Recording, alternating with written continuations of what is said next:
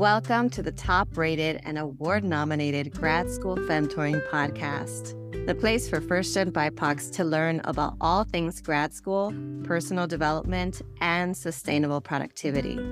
This is Doctora Yvette Martinez Vu, and I will be serving as your Femtor, providing you with tips and tricks and everything else you need to know to successfully navigate grad school and beyond.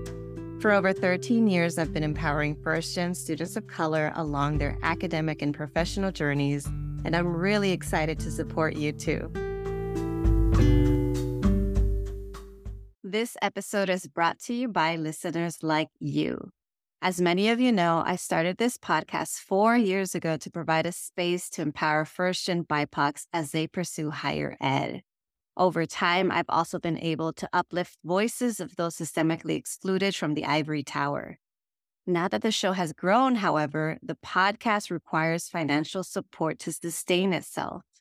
If you are a loyal listener, you can provide a monthly or one time donation at the links provided in my show notes. And if you are a mission driven company or organization interested in sponsoring an episode, please contact me at gradschoolfemtoring at gmail.com so that you can learn more about my sponsorship packages. If you found this podcast valuable in any way, shape, or form, I really hope you'll consider investing in the show. Every little bit helps. Now, back to the episode. Welcome back, everyone, to another episode of the Grad School Femtoring podcast. Today, I'm going to be talking to you about what to do when a professor asks you to write your own letter of recommendation. I'm recording this episode because it was a question that came up uh, with one of my clients. So I'm actually recording this episode for her. And I thought, well, I might as well, you know, instead of just recording a video directly to her, I might as well record it as a podcast episode because this information is critical for anyone to have who's navigating the grad school admissions process. And then you've, you know, worked up the courage to ask for letters of rec and lo and behold, they come back and say, "Sure, I'd be happy to, but can you write your own letter or can you send me a draft of your letter?"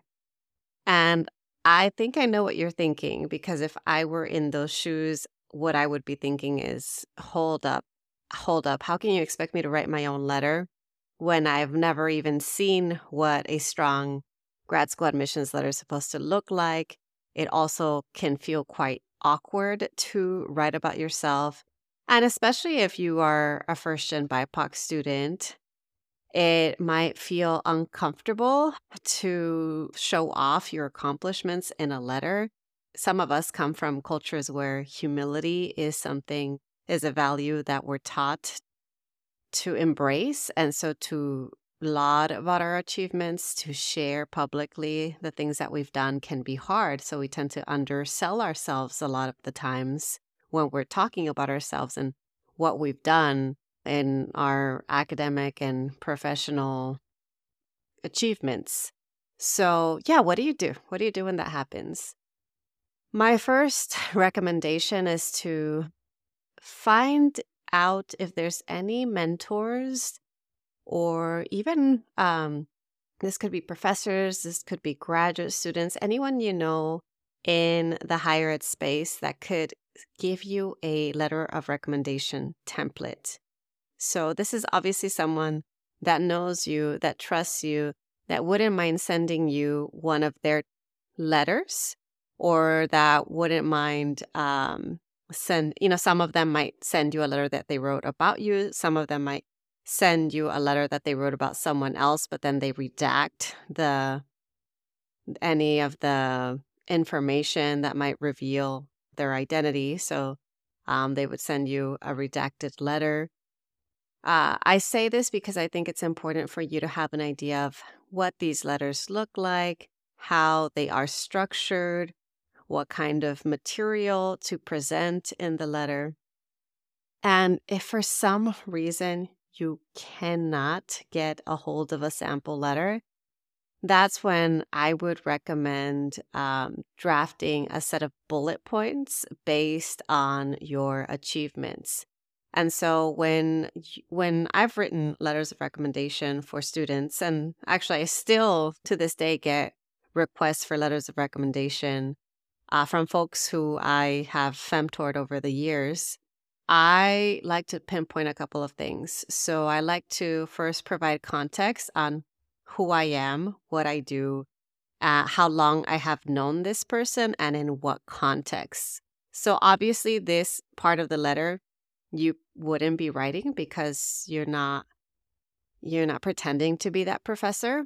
So you would go straight into the rest of the material. And so letters of recommendation tend to highlight uh, strengths, character traits. So if you took this professor's course, for instance, you can name something about the course that you did. So some sort of outcome, some sort of tangible thing. Did you work on a presentation? Did you write a paper? Uh, what did you do in that class that stood out? Did you do well? Did you get an A in the class? So pinpoint those things. Another thing you can write about are uh, anything related to your personal life and even obstacles that you have overcome in your personal life and how they tie in to your goal of pursuing graduate school.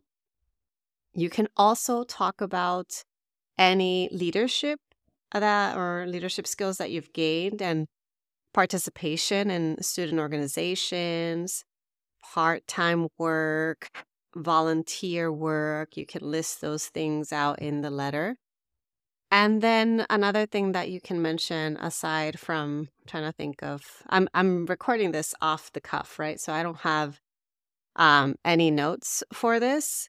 But yeah, definitely starting out with like background information, then talking about your academic achievements, and especially if you can pinpoint uh, achievements within the class and what you did and the context that they know you.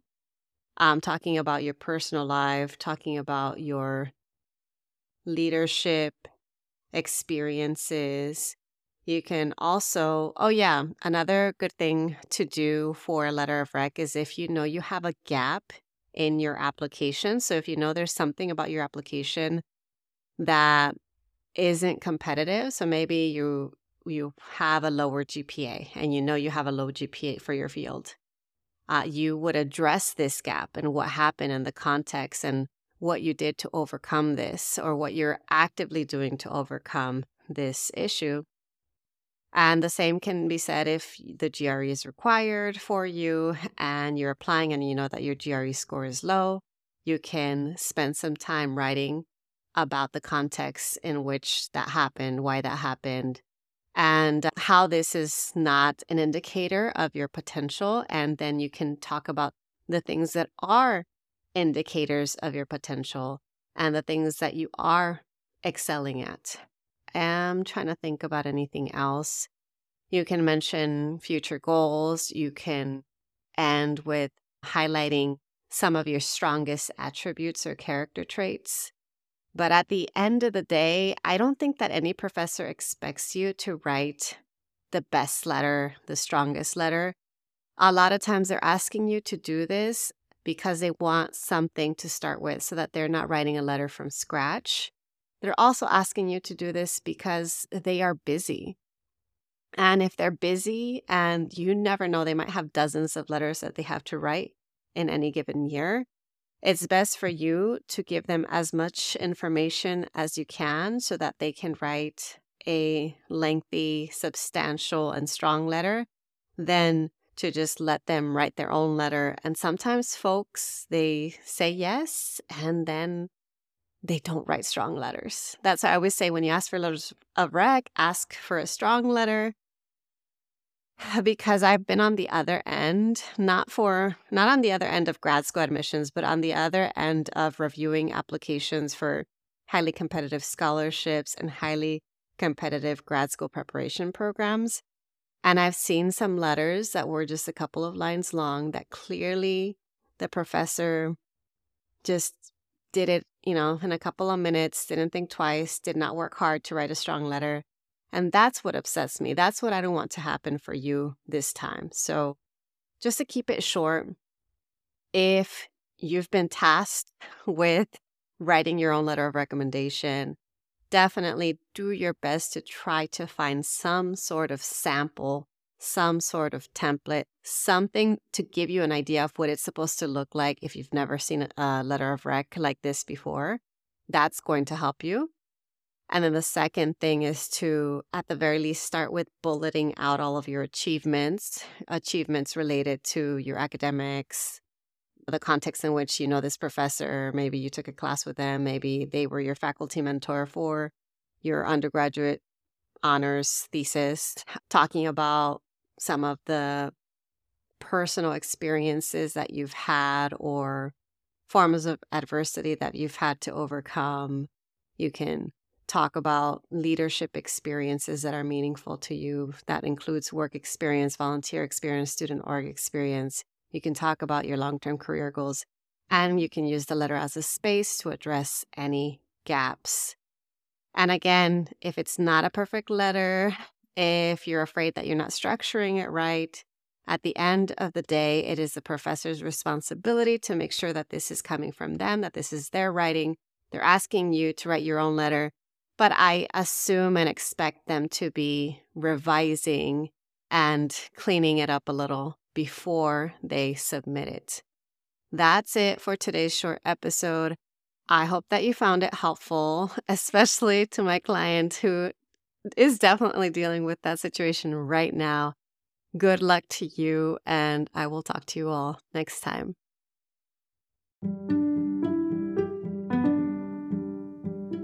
Thanks so much for joining me in the Grad School Femtoring podcast. If you like what you heard, here are four ways you can support the show. The first is to make sure you're subscribed and leave a review on Apple Podcasts.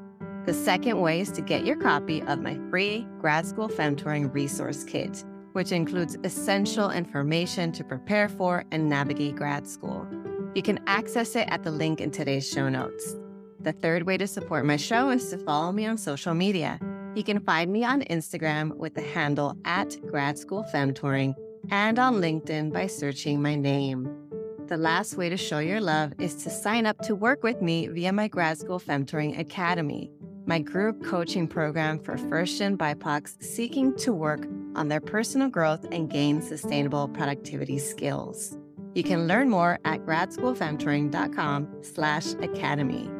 Thanks again for listening, and until next time,